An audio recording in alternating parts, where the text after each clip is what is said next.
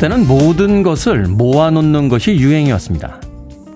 다양한 물건들이 진열된 백화점과 슈퍼마켓, 식사는 뷔페, 전화와 메모장과 책과 시계가 하나로 합쳐진 스마트폰.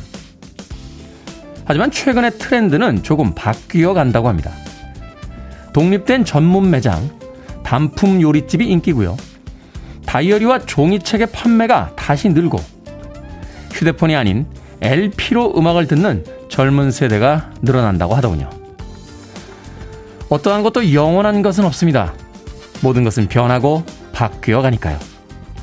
8월 26일 목요일 김태훈의 프리웨이 시작합니다. 알카트라즈에 있었던 그레암 보넷의 그 걸출한 목소리가 인상적이죠. 레인보우의 Since You've Been Gone 들으셨습니다. 빌보드 kid의 아침 선택 김태훈의 프리웨이 전 클 태 자 쓰는 테디 김태훈입니다. 자, 목요일 아침이 시작이 됐습니다. 장동숙님, 박정중님, good morning 테디 아침 인사 건네주셨고요. 이온희님, 와, 테디님, 좋은 아침입니다. K81205705님, good morning 테디. 아침을 여는 테디 목소리, 화분을 베란다로 내어놓으며 함께 합니다. 하셨습니다. 화분을 안쪽에다 놓으셨다가, 어, 베란다로 내어놓으신다고. 베란다라기보다 이제 발코니겠죠? 예, 발코니. 이게 헷갈립니다. 테라스, 베란다, 발코니. 어, 건물의 어떤 특징을 가지고 이야기하는 건데 저도 최근에 알았는데 발코니라고 부른답니다. 예, 화분을 이제 아침 기분에 발코니에 내어놓으며 함께하고 계시다고요. 이선혜님 살아온 기적이 살아갈 기적이 되길 바라며 오늘도 기적을 만들러 출근 준비하며 힘내봅니다. 라고 아침부터 활기차게 문자 보내주셨습니다. 그런가 하면 김호기님 나는 추운데 청춘인 테디라고 하셨습니다. 아마 보이는 라디오 보고 계신 것 같은데 제가 반팔 입고 왔다고 하는 이야기시죠. 저도 아침, 점심, 저녁 중에서 아침, 저녁은 춥습니다. 예. 그 차에 긴팔이 있어요. 어, 지금 스튜디오에도 들고 들어와 있는데 왠지 아직까지는 긴팔을 입고 싶지 않습니다. 아, 가는 여름이 좀 아쉽다고 해야 될까요? 8월까지는 그래도 우리가 여름으로 인정해 주는 거 아닙니까?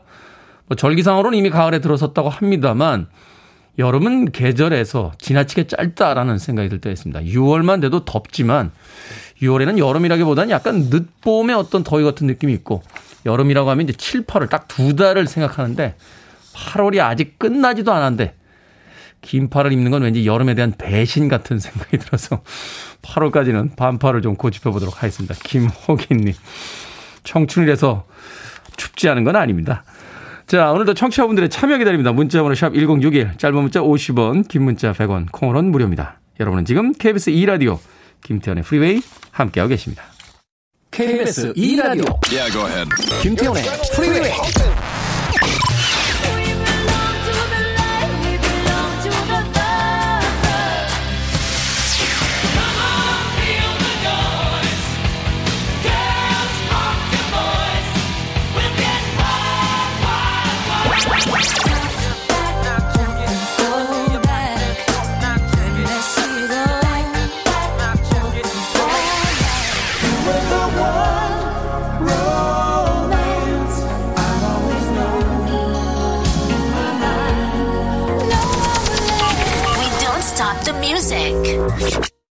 AOR 계열 adult oriented rock 일본에서 이제 city pop이라는 어, 또 다른 명칭으로 이런 종류의 음악을 분류하게 됐습니다. 짐 포토글로의 Fall in Love with You 들으셨습니다.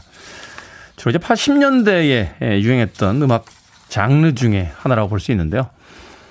별다른 고민이 없어요. 2차원의 세계를 이야기합니다. 아, 싱그러운 바람은 머리를 날리고 뚜껑이 열리는 자동차를 타고 바다로 향하며 내가 사랑하는 그녀도 나를 사랑해줬으면 좋겠다 하는 낭만적인 이야기들을 담고 있습니다. 가끔은 이런 계열의 음악을 듣다 보면 우리 인생도 이 음악 속의 삶처럼 좀 평화로웠으면 좋겠다 하는 생각 해보게 됩니다. 지금 포토글로의 Fall in Love with You 들으셨습니다. 1928님, 테디, 제가 남편이랑 덩치가 거의 비슷하거든요. 제가 절대 큰 게 아니고 저희 남편이 좀 많이 말랐습니다.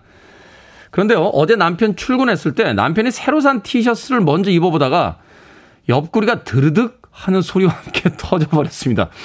너무 당황해서 일단 수습도 못하고 옷장 구석에 쑤셔 넣어놨는데 남편에게 뭐라고 얘기를 하죠?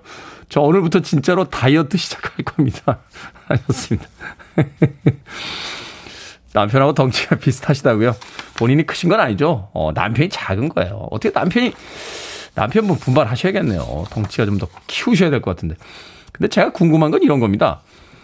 어, 남편이 새로 산 티셔츠는 왜 입어봅니까? 도대체.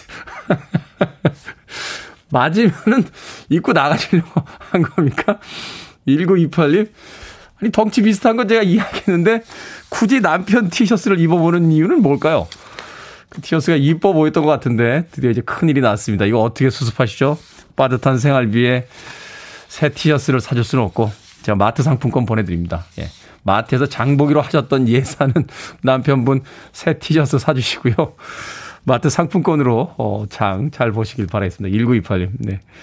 박경숙님, 테디 반가워요. 남편 아침에 뭐 먹을 거냐고 물어봤네요. 그런데 아무거나 먹는다고. 아무거나는 없다고 매번 이야기했는데 매번 아무거나 달라고 합니다. 박경숙님. 일종의 그 결정을 잘 못하는 그런 성격들이 있죠. 한때는 왜 그 술집에 아무거나라는 안주가 있었어요. 예. 술들은 잘 고르는데 안주 뭐 시킬까 그러면 아무거나라고 하면 아무거나 주세요. 그러면 아, 사장님이 아무거나 모아놓은 아무거나란 메뉴에 있는 안주를 갖다 주셨던 그런 기억도 있습니다. 얼마나 결정들을 잘 못하면 박경선이 오히려 아침에 밥 먹을래 빵 먹을래 라고 아주 간단한 보기를 주시는 게 아, 결정을 더 빨리 이끌어낼 수 있는 방법이지 않나 하는 생각이 듭니다. 배화영님, 어제 남편이 딸집 들려서 사위랑 치킨에 맥주 한잔하고 밤 11시가 돼서야 들어온 거 있죠? 저는 저녁같이 먹으려고 기다리다 저녁도 굶고 잤네요. 영감탱이 아침 안 주고 혼자 먹으려고요. 라고 아침부터 또 불끈 하셨습니다. 아니, 전화 한 통 해주시면 되는데, 왜 전화도 안 하시고, 어, 혼자서만 딸과 사위와 함께 치킨에 맥주 한잔 하고 오셨는지. 배화영님, 아침 주지 마시고요. 영감탱이 자기 놔두시고, 혼자만 맛있게 아침 드시길 바라겠습니다. 이정희님, 좀 있으면 테디 근육을 못 보네요. 하셨습니다. 아, 이제 제가 이제 날씨가 추워져서 긴 팔 입고 자켓을 입으면 저희 이제 우람한 팔뚝 근육을 볼 수가 없다. 음, 걱정하지 마십시오. 여름은 다시 돌아오고 내년까지는 방송을 할 수 있을 것 같습니다. 더군다나 제 근육은 날로 향상되니까 내년에 뵙도록 하겠습니다. 7578님의 신청곡을 합니다. Till Tuesday, Voices Carry.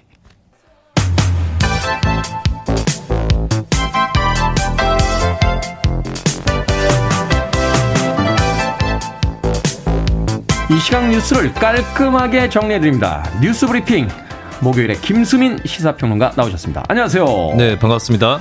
자, 세계보건기구가 코로나19 감염 상황 보고서를 발표했는데 코로나 확산이 안정을 찾아가고 있다. 뭐 이런 내용이 담겨 있다고요? 이게 어떤 근거 때문에 이런 발표를 하게 된 겁니까? 전 세계 신규 확진자 수를 주별로 따졌을 때에 네. 이번 주 그러니까 지난 주죠. 450만 명 정도가 확진자가 나왔는데 어 그것이 이제 어 440만 명이었었던 전주 대비해서 소폭 감소에 그쳤다라고 하는 겁니다. 그러니까 전체적으로는 지난 6월부터 폭증 추세였는데 이제는 안정세를 찾고 있다. 라고 하는 그런 흐름이고 확실하게 꺾였다 뭐 이런 건 아니는 것 같아요. 네. 사실 WHO가 한 번 조금 망신이 있었는데 5월에 안정기로 들어간다 이런 관측을 했다가 틀렸었거든요. 그렇죠. 그때는 델타 변이라는 변수가 있었고 뭐 현재는 어, 아직까지 뭐 델타 변이를 능가할 만한 다른 변수는 없기 때문에 어느 정도는 꺾이고 있다라고 밝힌 겁니다. 다만 방역 완화 움직임에 대해서는 신중에 신중을 당부하는 그런 모습을 보였고요. 특히 최근에 호주, 뉴질랜드 이쪽에서 백신 완전 접종률이 20% 정도인데도 방역 완화를 시도를 하고 있거든요. 예. 이 나라들이 특히 WHO의 권고라든지 경고에 신경을 쓸 수밖에 없을 것 같습니다.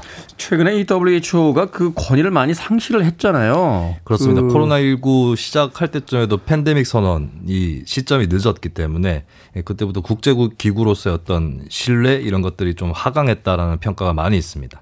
뭐 영어 원문으로 어떤 단어를 썼는지 모르겠습니다만 안정을 찾아가고 있다. 글쎄요. 이게 뭐 450만, 440만을 왔다 갔다 한다고 큰 변화가 없습니다. 그러니까 안정입니다라고 얘기하는 거 좀 이상한 거 아닙니까? 이게 사실은 네. 감소 추세로 들어가서 어느 정도 이제 그 통제 가능한 수준으로 가야 안정화라는 단어를 쓰는 것 같은데. 폭증하는 것 정도는 꺾였다. 이렇게 해석을 해볼 수가 있을 것 같습니다. 근데 그러면서도 방역 완화에 대해서는 일단은 신중을 당부했다는 거 이것도 잊지 말아야 될 것 같습니다. 아무튼 최근에 세계 보건기구 별로 그렇게 마음에 들지 않습니다. 자 부동산 불법 거래 의혹에 대해서 유니스 국민의힘 의원이 책임을 지겠다 하면서 의원직 사퇴와 이제 대선 불출마를 선언을 했는데 이런 대응에 다양한 해석이 나오고 있습니다. 뭐 진정성 있는 행동이다. 네. 아니다. 어차피 의원직 사퇴가 힘들기 때문에 일종의 어떤 정치적 쇼다. 또뭐 새벽에 또 다른 의혹을 제기하는 뉴스들이 또 등장을 하고 있는데요. 그렇습니다. 일단 당초에 국민권익위에서 발표한 내용은 윤 의원 부친이 경작하지 않는 땅을 매입했다. 라고 하는 사실이었거든요. 이에 대해서 윤 의원은 독립 생활을 한 지가 오래되었다. 그리고 이것이 소명이 됐다라고 국민의힘이 어, 받아들였기 때문에 출당 권유에서 제외를 했습니다. 그렇지만 윤 의원이 국민 앞에 책임을 다하는 모습을 보이겠다. 그리고 어, 정권 교체 명분을 희화화할 빌미를 제공하는 것에 위기감을 느낀다. 이런 얘기를 하면서 사퇴 의사를 밝혔거든요.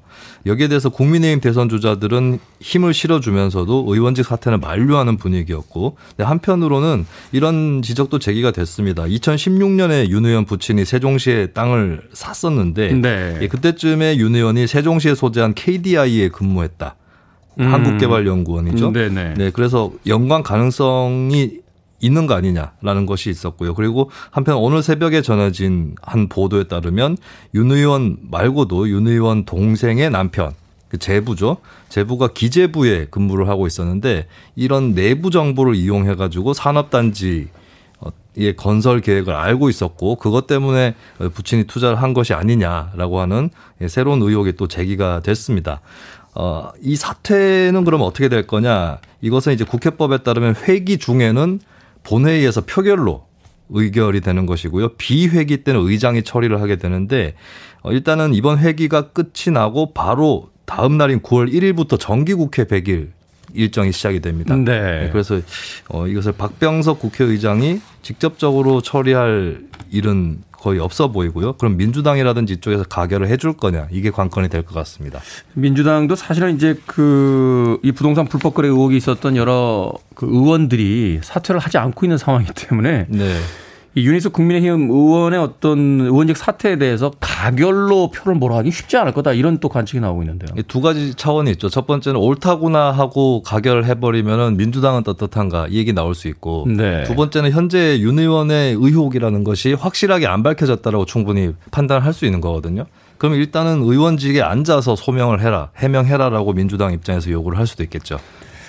일단 복잡한 또 정치적인 해법들이 나오고 있는 것 같습니다. 자, 논란이 많았던 게임 셧다운제 10년 만에 폐지가 됩니다. 이제 문체부가 여가부가 뭐 합의를 했다 하는 이야기가 있었는데 16세 미만 청소년이 자정부터 새벽 6시까지 이제 PC게임 이용을 제한해왔던 그런 제도였죠? 그렇습니다. 2011년부터 실시가 됐는데 제가 이 당시에 청소년들하고 지역사회에서 인권 관련한 활동을 한 적이 있었거든요. 아, 깜짝 놀랐습니다. 저는 네. 이 시기에 그 김수미 시사평론가가 청소년이었다고 이야기하십니다. 네. 그럴싸했으면 좋겠습니다만. 네. 네. 그래서 그때도 제가 많은 불만들을 들었어요. 이게 아. 과연 이런다고 해서 청소년의 숙면과 보다 더 나은 문화생활이 제공되는 것이냐. 라고 하는 그런 불만이 있었는데 이제는 폐지가 되게 됐습니다. 통계가 있었죠. 이 그 제도가 실행이 된 뒤에 실질적으로 청소년들의 네. 그 수면 시간이 는 게 없다라는 네, 그런 그렇습니다. 보도가 있었는데. 그리고 부모님이 로그인을 시켜준다거나 하면 또 접속을 할 수도 있고 뭐 음. 그런 것이었던 거죠. 어, 그래서 이제, 어, 그 동안에 좀 과도기적인 어떤 다른 제도가 있었는데 게임 시간 선택제라고 해서 본인이나 법정 대리인이 요청할 경우에 인터넷 게임 시간을 조절할 수 있는 이 제도가 있었는데 이쪽으로 일어나겠다라고 하는 것이 어, 정부의 새로운 방침입니다. 이런 폐지 이유는 아무래도 청소년들의 어떤 불만이라든지 반발 이런 것들도 있었고 게임 산업 계에서도 너무 과도한 규제다. 라고 하는 얘기가 있었고 또 한편으로는 PC 온라인 게임 대신에 모바일 게임이 크게 성장을 해가지고 네. 이 제도의 효과는 어차피 제한적이었다라고 하는 그런 지적도 있었습니다. 그렇군요. 게임 셧다운제가 결국은 10년 동안 여러 가지 어떤 논란만 일으킨 이제 폐지가 된다 하는 이야기가 아, 전해졌습니다. 자, 오늘의 시사 엉뚱 퀴즈 어떤 문제입니까? 앞서 게임 셧다운제 폐지 소식 전해드렸는데요. 모바일로 게임 시장이 옮겨가면서 PC 게임 셧다운제는 유명무실해진 지 오래고 우리 신체에도 너는 왜 있니 궁금한 유명무실 흔적 기관들이 있습니다. 여기서 오늘의 시사 엉뚱 퀴즈 왜 있는지 알 수 없는 부위 중에 이것은 쓸모가 적은 치아입니다.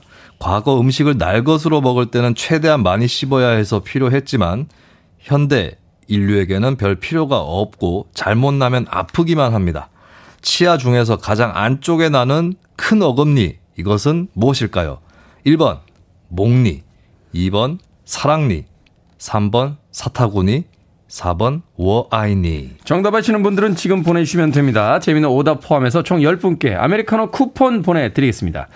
과거에 음식을 날 것으로 먹을 땐 최대한 많이 씹어야 해서 필요했지만 지금은 별 필요도 없고 잘못 나면 아프기만 한 치아입니다. 치아 중 가장 안쪽에 나는 어금니인 이것은 무엇일까요? 1번 목니, 2번 사랑니, 3번 사타구니, 4번 워아이니 되겠습니다. 자, 문자 번호 샵 1061, 짧은 문자 50원, 긴 문자 100원, 콩으로는 무료입니다. 뉴스 브리핑 김수민 시사평론가와 함께했습니다. 고맙습니다. 감사합니다.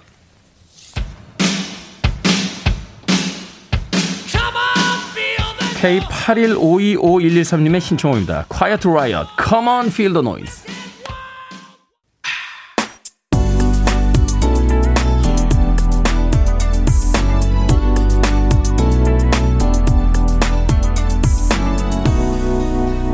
김태훈의 Freeway.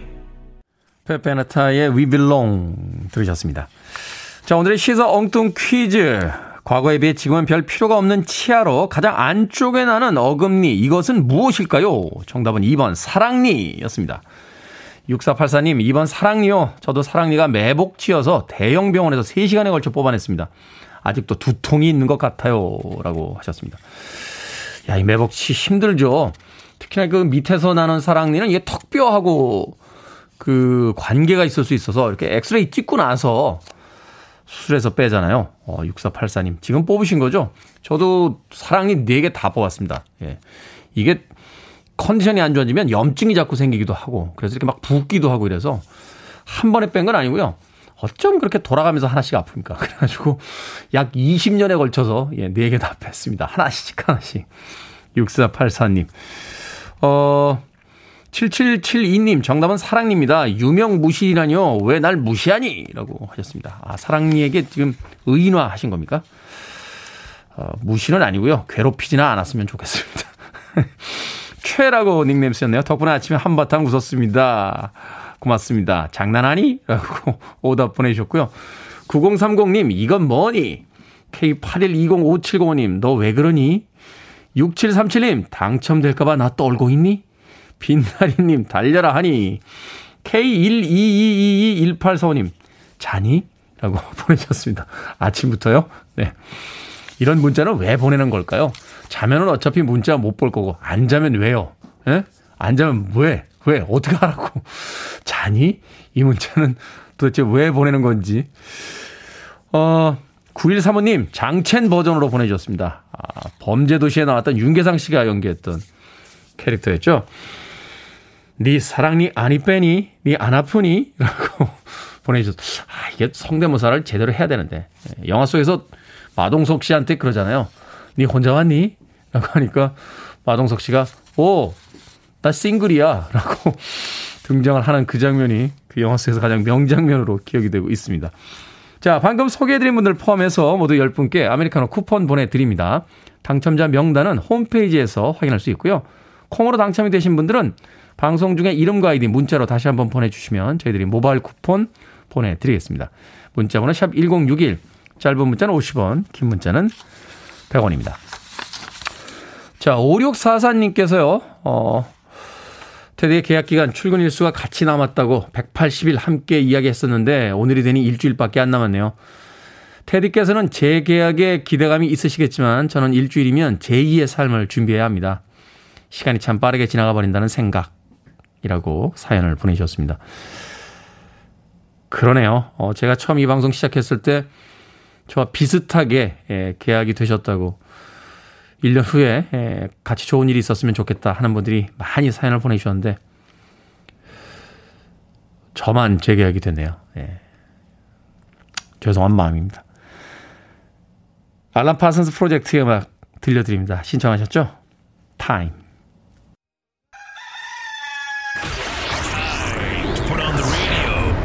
김태훈의 프리웨이 갈까? 산책 가? 아이고 좋아. 산책 갈까? 가자 가자 가자. 어? 나무 여기 보자. 쉬어. 다 했어 이제 쉬어. 다 했어. 쉬어 기다려. 기다려. 찾아. 경찰견 미루의 실력이 궁금한데요. 과연 훈련사의 말대로 1분 안에 시료가 들어있는 상자를 찾을 수 있을까요? 다양한 후각으로 수사에 큰 도움을 주는 개들이 있습니다. 경찰 채취견인데요. 시료를 찾은 미르는 이내 짖으며 자리를 지키는데요. 아웃.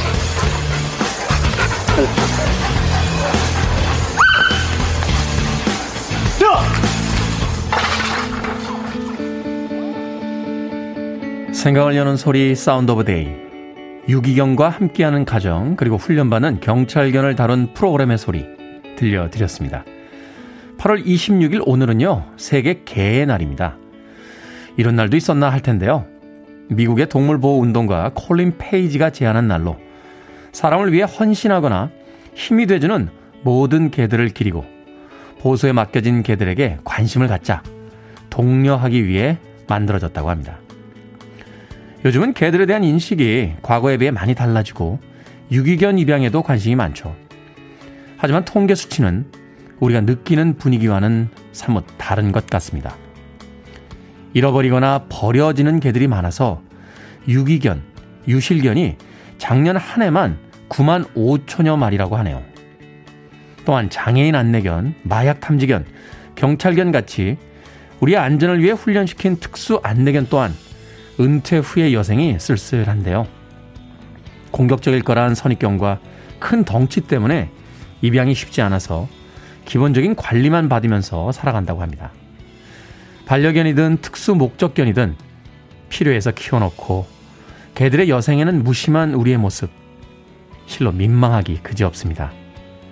사회 안전을 책임지거나 정서적인 위로를 주는 존재로서 개는 인류와 오랜 세월을 함께해온 소중한 친구입니다.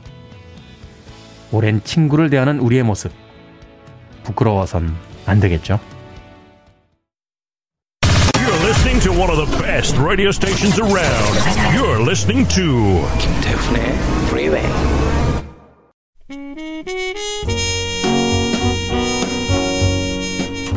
빌보드 kid의 아침 선택 KBS 2 라디오 김태훈의 프리웨이 함께하고 계십니다. 스파이크 리 감독의 영화였죠. 동명 타이틀곡 브랜포드 마샬리스 쿼텟의 Mo' Better Blues 1부 끝곡입니다. 2부에서 뵙겠습니다.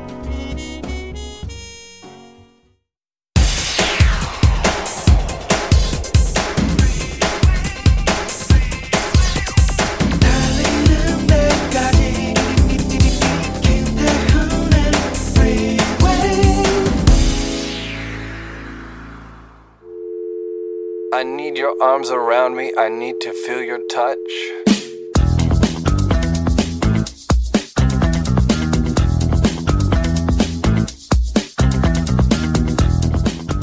선서문. 나는 적성, 즉 참된 정성으로 조국의 독립과 자유를 회복하기 위하여 한인 애국단의 일원이 돼야 적국의 수괴를 도륙하기로 맹서하나이다. 대한민국 13년 12월 13일 한인 애국단 앞 선서인 이봉창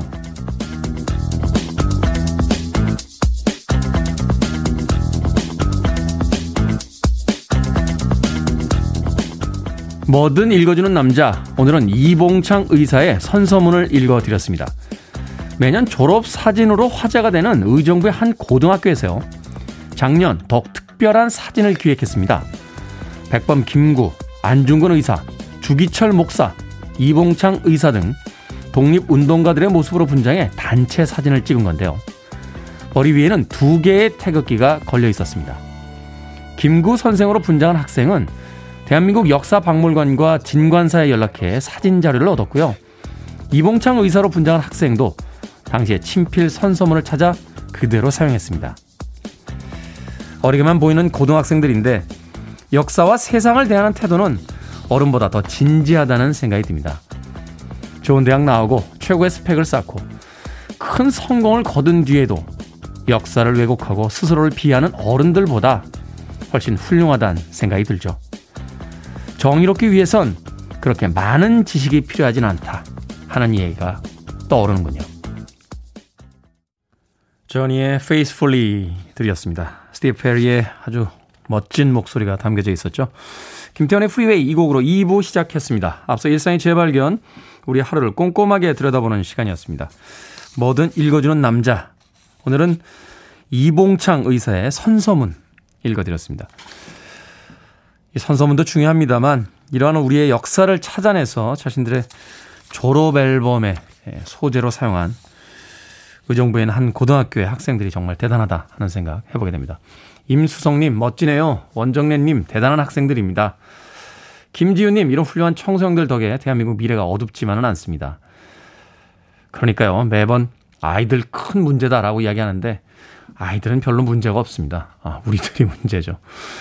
어, 김지현님, 뜻깊은 사진을 찍으려 한 순수한 의지 본받아야겠습니다. 선곡은 또 왜 이렇게 감동입니까? 라고 하셨네요. 8198님, 테디 안녕하세요. 저는 평범한 중학교 3학년 학생입니다.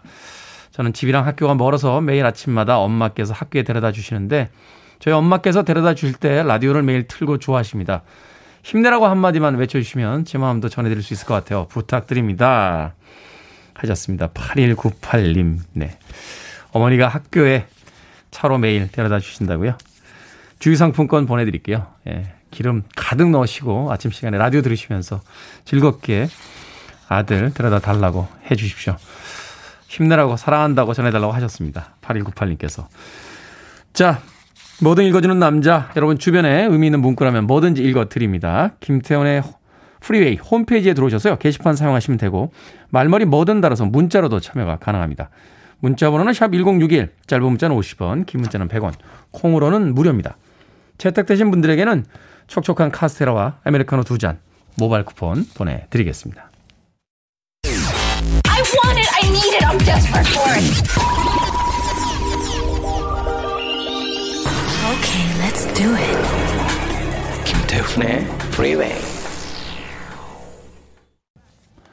블랙스트리트의 No Diggity 에 이어진 알리아의 Back and Forth 들이었습니다.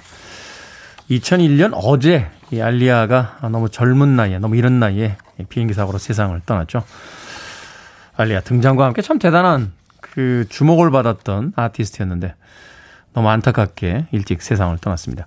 알리아의 Back and Forth 그리고 앞서 들으신 곡은 블랙스트리트의 No Diggity까지 두 곡의 음악 이어서 듣고 왔습니다. 어, 8186님, 20년 동안 매달 납입한 적금이 이번에 만기가 됩니다. 총 240번 꼬박 다 채웠습니다.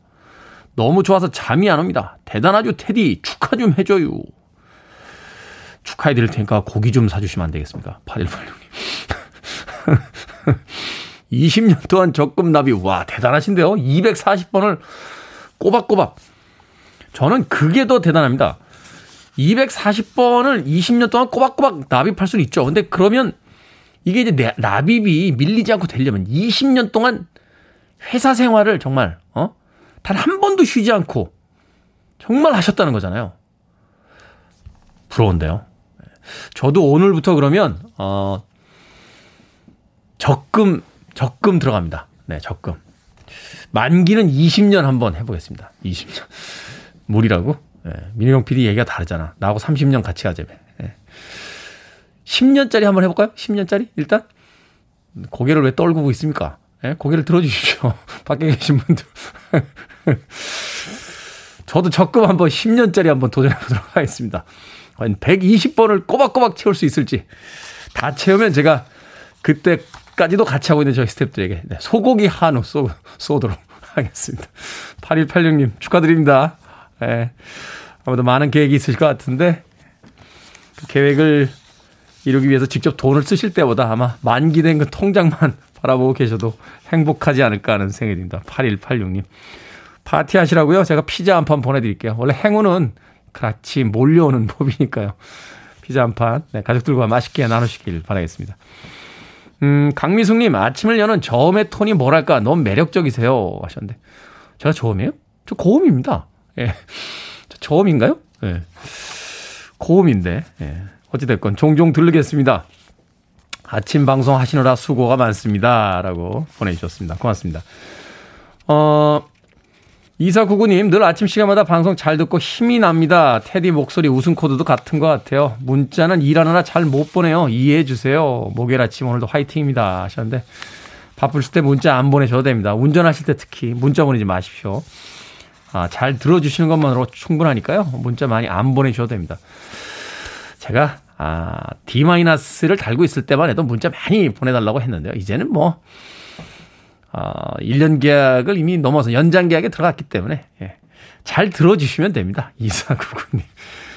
5684님, 지성과 미모를 갖춘 테디, 기타 칠 줄 아십니까?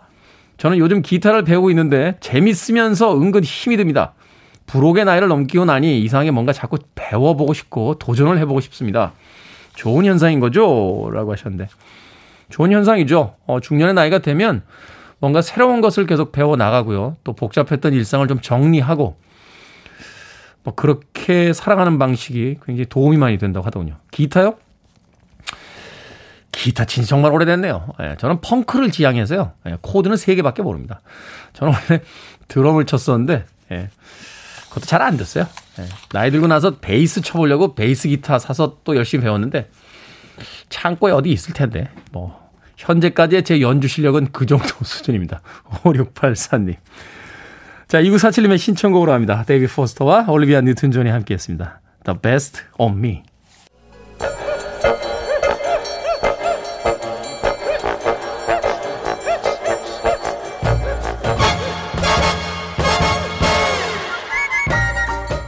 온라인 세상 속 촌철살인 해학과 위트가 돋보이는 댓글들을 골라봤습니다. 댓글로 본 세상.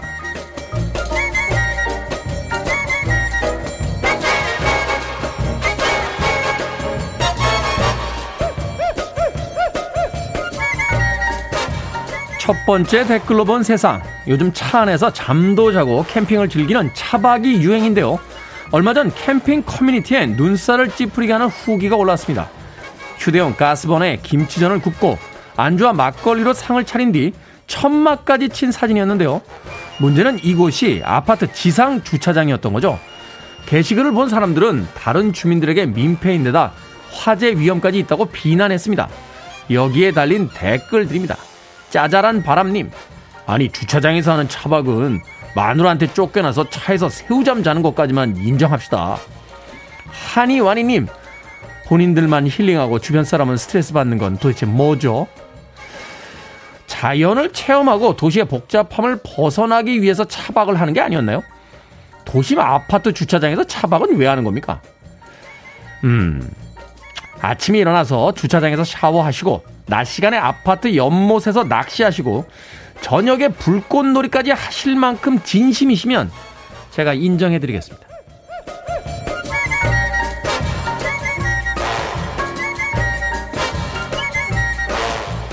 두 번째 댓글로 본 세상 거북이가 다른 동물을 사냥한다는 사실이 과학 저널에 실렸습니다. 주인공은 인도양 세이젤 제도에 사는 자이언트 땅 거북인데요. 숲속에서 새를 사냥하는 모습이 처음으로 목격이 됐고 생물학자들은 그 이유를 분석하고 있습니다. 여기에 달린 댓글들입니다. 큐이님, 아니 거북이가 사냥을 하니까 느낌이 거북한데요. 정님, 토끼랑 경주할 때 안 깨우고 혼자 갈 때부터 알아봤어요. 은근히 겉다르고 속다른 친구네요. 거북이가 새를 사냥하는 것도 놀랍지만 거북이에게 잡히는 새는 뭡니까? 거북이에게 우리가 모르는 순발력이 있는 건가요? 아니면 새가 우리 생각보다 느린 건가요? 음. 이쯤 되면 토끼를 이긴 거북이 이야기. 이거 동화 아니야. 이거 실화야. 누군가 진짜 봤대니까.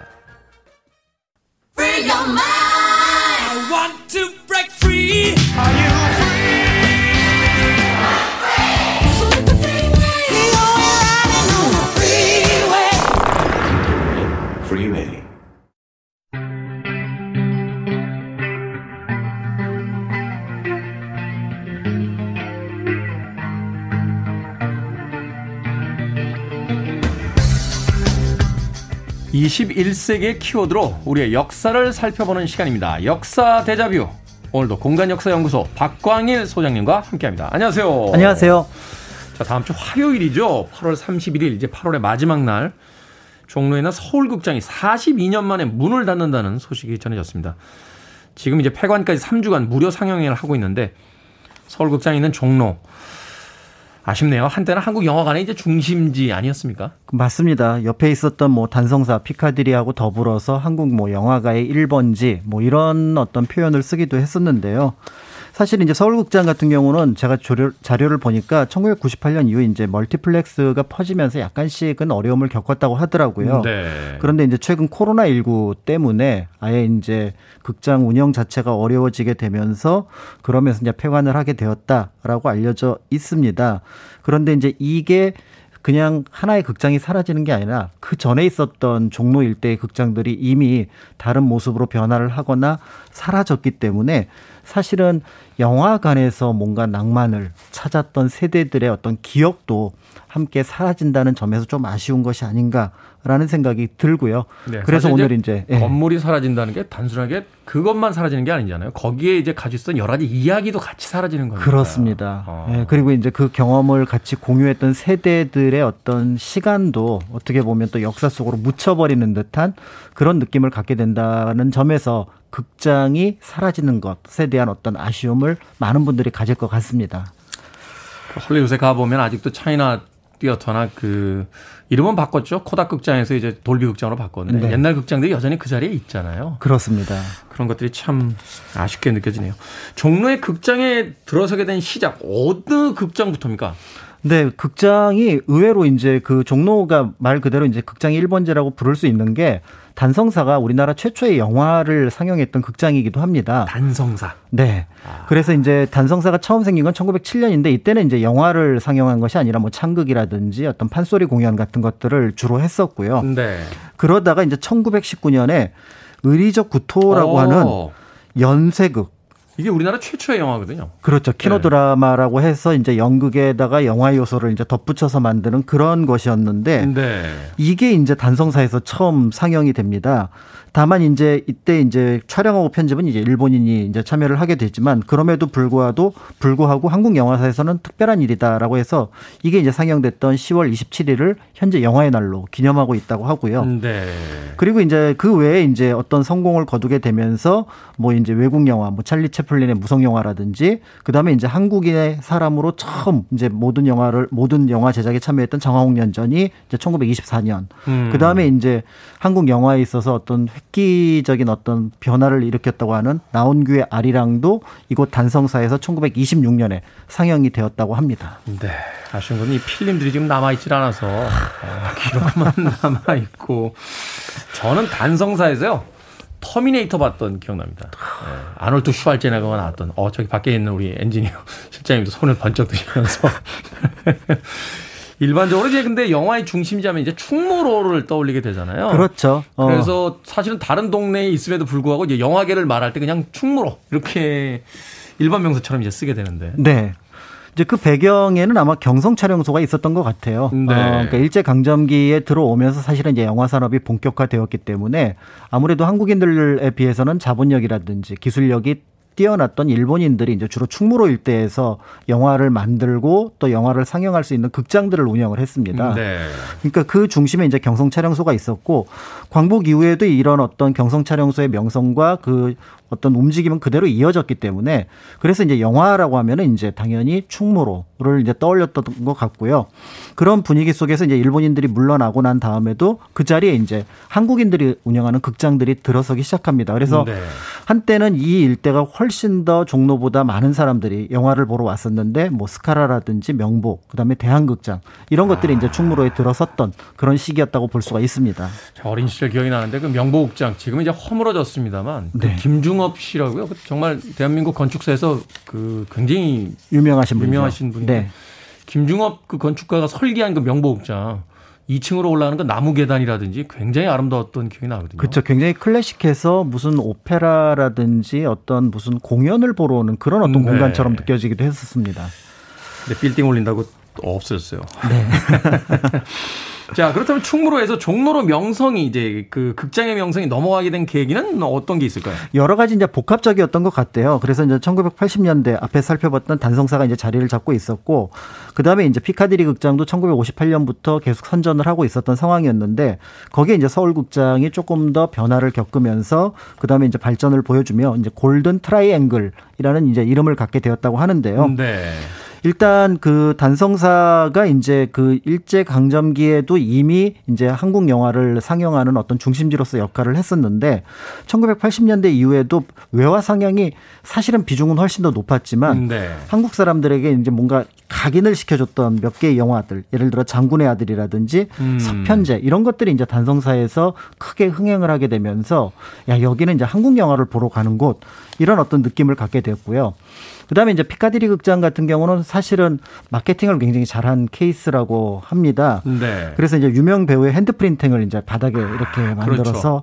스타의 광장 그러니까 이제 그게 이제 당시 또 유행했던 어떤 그 영화 잡지들의 이제 주요 기사들로 실리게 되면서 스크린 로드쇼 이런 영화 잡지들 많이 그렇죠. 네. 그러면서 자연스럽게 바로 조그만 길 하나를 사이에 두고 단성사 피카디리가 서로 경쟁하는 듯한 이제 분위기가 만들어졌는데 여기에 이제 서울극장이 참여를 하게 되면서 종로 3가가 이제 굉장히 이제 중요한 어떤 영화를 볼 수 있는 곳 또 영화 관련된 여러 가지 이슈가 만들어지는 곳 이렇게 이제 만들어졌다라고 볼 수가 있습니다. 그러네요. 예전에 그 접속이란 영화 보면은 전도연 씨하고 한석규 씨가 영화 시작부터 끝까지 한 번도 못 만나다가 마지막 장면이 딱 만나는 장면이 피카디리 극장 앞 그 광장이었어요. 그렇죠, 그렇죠. 네.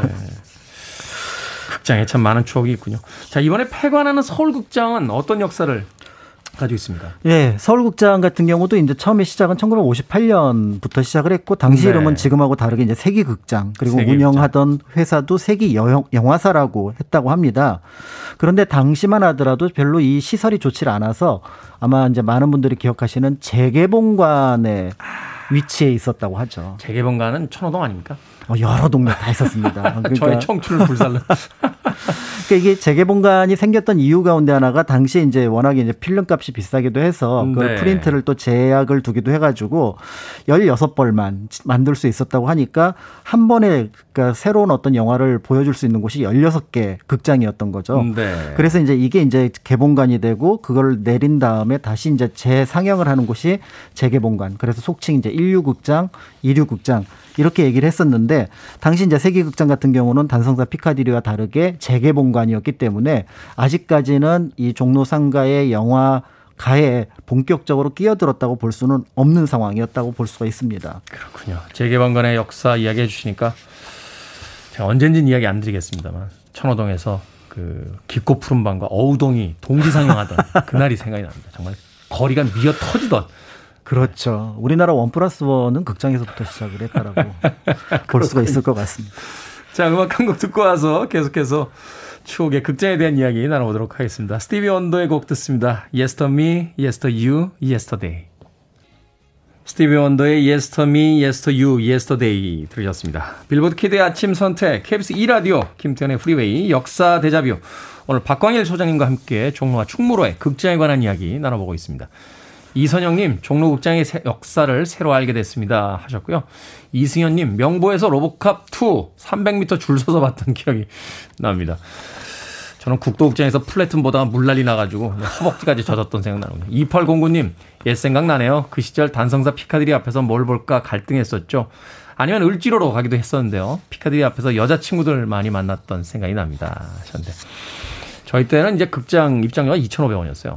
그리고 돈가스가 2,500원이었습니다. 그래서 만 원 딱 가지고 나가면 여자친구하고 영화 한 편 보고 돈가스, 후식으로 나오는 커피까지 먹으면 딱 데이트가 됐는데 여자친구가 이제 함박 스테이크나 정식을 시키면 복잡해집니다. 그렇죠. 사실은 그래서 사실은 네 굉장히 조마조마했던 네, 음. 그런 기억이 나는군요. 소장님은 전혀 모른다는 듯이 고개를 끄덕이시는데 저는 조마조마하지 않았습니다. 어? 그냥 맨날 그 저기 과 아 저기 학 그 급 학교에 있는 친구들하고 가서 네. 넷 다섯씩 몰려서 가니까 아. 이른바 이제 더치페이를 하는 그런 그랬군요. 네. 여자친구가 없으셨던 건 아니죠? 쉽지 않았습니다. 자, 서울극장의 전신인 세계극장 이야기까지 해주셨는데 네. 이 세계극장이 이제 이름을 바꿔서 서울극장이 된 과정이 또 궁금하네요. 네, 어 이제 그 영화사를 운영하는 아 그러니까 극장을 운영하는 이제 주체가 바뀌게 되는데요. 네. 세계 영화사에서 이제 합동 영화사로 이제 그 주체가 바뀌게 되면서 이제 조금 이제 개선 작업이 이루어지게 됩니다. 그러면서 이제 1980년에 서울극장이라는 이름을 갖게 되면서 이제 개봉관의 위치를 갖게 되고요. 음. 그러면서 이제 1983년 즈음에는 서울극장이 이미 명보나 피카디리 극장의 관객을 더 관객보다 더 많이 이제 들어올 정도로 유명한 네. 극장이 됩니다. 그런 중에 이제 1988년에 서울극장이 다시 이제 공사에 들어가서 당시로서는 볼 수 없었던 1관, 2관, 3관. 아, 맞아요. 이렇게 만들어지게 되면서 그러면서 그때 이름도 서울 시네마타운으로 그래서 아. 지금 이제 사라지게 되는 서울극장의 이제 이름은 서울 시네마타운이 되는데요. 그 이름이 이제 지금까지 내려왔다고 볼 수가 있습니다. 그런데 이제 이런 극장이 이제 생기게 되면서 네. 이때 이제 몇 가지 사건들이 겹쳐지며 종로가 조금 더 관심을 받게 되는데 이른바 이제 무역 개방의 물결 속에서 헐리우드 영화 직사 UIP. 네. 예, 등장이죠. 이때 이거 반대하면서 막 극장에다 뱀 풀고 그랬죠. 난리가 났었잖아요. 네, 그러면서 사실은 이제 영화사들로 볼 때는 이게 조금 더 이익이 될 것 같고, 그 다음에 이제 그 영화 산업에 종사하는 특히 이제 배우들 같은 경우는 이게 좀 문제가 될 수 있을 것 같다라고 하는 어떤 그런 상황 속에서 이때 이제 단성사가 뜻밖의 약간 변칙적으로 어, 다이아드 2를 개봉을 하게 되는 거죠. 워낙 워낙 큰 영화였기 때문에 네. 흥행이 완전 보장되는 영화였기 때문에. 그러니까 이거는 직배랑 똑같다라고 하면서 직배를 머뭇거리고 있던 서울극장이 사랑과 영혼을 개봉을 하게 됩니다. 네, 저는 눈치 보고 있다 막 풀기 시작했군요. 그렇죠. 네. 그러면서 이른바 이제 영화가 뭔가 새로운 어떤 문화의 한 흐름으로 이제 흘러가게 되는 계기가 되고요. 다만 이제 여기서 이제 생각해 볼 수 있는 것 중에 하나가 당시 이제 단성사 중심의 태흥 영화사, 그다음에 서울 시네마타운을 음. 인수했던 이제 합동 영화사의 경쟁도 여기에 좀 깔려 있었다고 볼 수가 있는데 단지 극장만 있었던 것이 아니라 극장을 운영하던 영화사가 있었기 때문에 여기서 이제 새로운 어떤 변화들이 일어나게 되는데요. 예를 들어 이제 합동 영화사 같은 경우는 영화가 이제 관객이 많이 들고 하면서 그 수익이 많이 늘어나게 되면서 이익이 창출되니까 네. 그 이익으로 이제 국내 영화의 제작에 직접 뛰어들게 됩니다. 음. 그러면서 이제 널리 알려져 있는 이제 미스터 맘마, 마누라 죽이기, 투캅스, 초록 물고기, 넘버 쓰리, 여고괴담 아. 시리즈 이런 것들이 이때 이제 이그 어떤 서울극장, 서울시네마타운이 중심이 된 합동 영화사가 이제 제작 지원을 했던 음. 그런 어떤 영화라는 점에서 어떻게 보면은 이제 영화가 어떤 것이 좋, 그러니까 뭐 외국 영화만 그다음에 국내 영화만이라고 하는 어떤 그런 틀이 깨졌 이문법이 어, 그런 어떤 상황이라고 볼 수가 있습니다. 지금 이야기해 주신 영화들 극장에서 다 봤네요. 자, 그렇게 이제 전성기를 보내던 종로의 극장들인데 이제 결정적으로 내리막을 걷게 되는 계기가 있었겠죠. 그렇죠. 이제 지금도 영화관은 굉장히 많습니다. 근데 그 영화관이 이제 원래 이름을 갖고 있던 영화관이라기보다는 멀티플렉스, 그러니까 네. 대기업의 자본이 들어가 있어서 이제 그 극장들이 1998년 이후로 급격하게 성장을 하게 되면서 전통적인 극장은 어떻게 보면 이제 조금 힘을 잃게 되는 상황을 겪게 되고 그래서 음. 앞에서 말씀드렸던 것처럼 서울극장, 서울 시네마타운도 이제 어떻게 보면은 안타깝게 이제 문을 닫게 되었는데요. 실제로 이제 단성사 같은 경우는 멀티플렉스 영화관으로 변화를 시도했는데 실패해서 지금은 이제 복합 귀금속 쇼핑 공간 으로 바뀌어 있고요. 피카디리 극장은 이름은 남아 있지만 사실은 이제 대기업이 운영하는 멀티플렉스 극장이 그렇죠. 되었습니다. 이제 그런 점에서 이제 서울 시네마 타운마저 문을 닫게 되었으니 1970년대, 80년대, 90년대 극장에서 뭔가 추억을 쌓았던 분들의 그 시간도 사라지게 되는 것 같아서 좀 아쉽지 않나 또 이런 생각이 들기도 하고요. 네.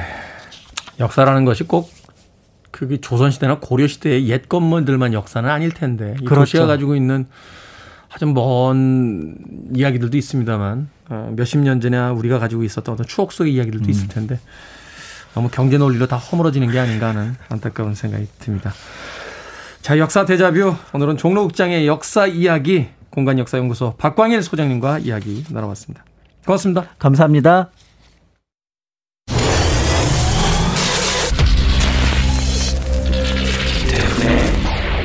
Freeway.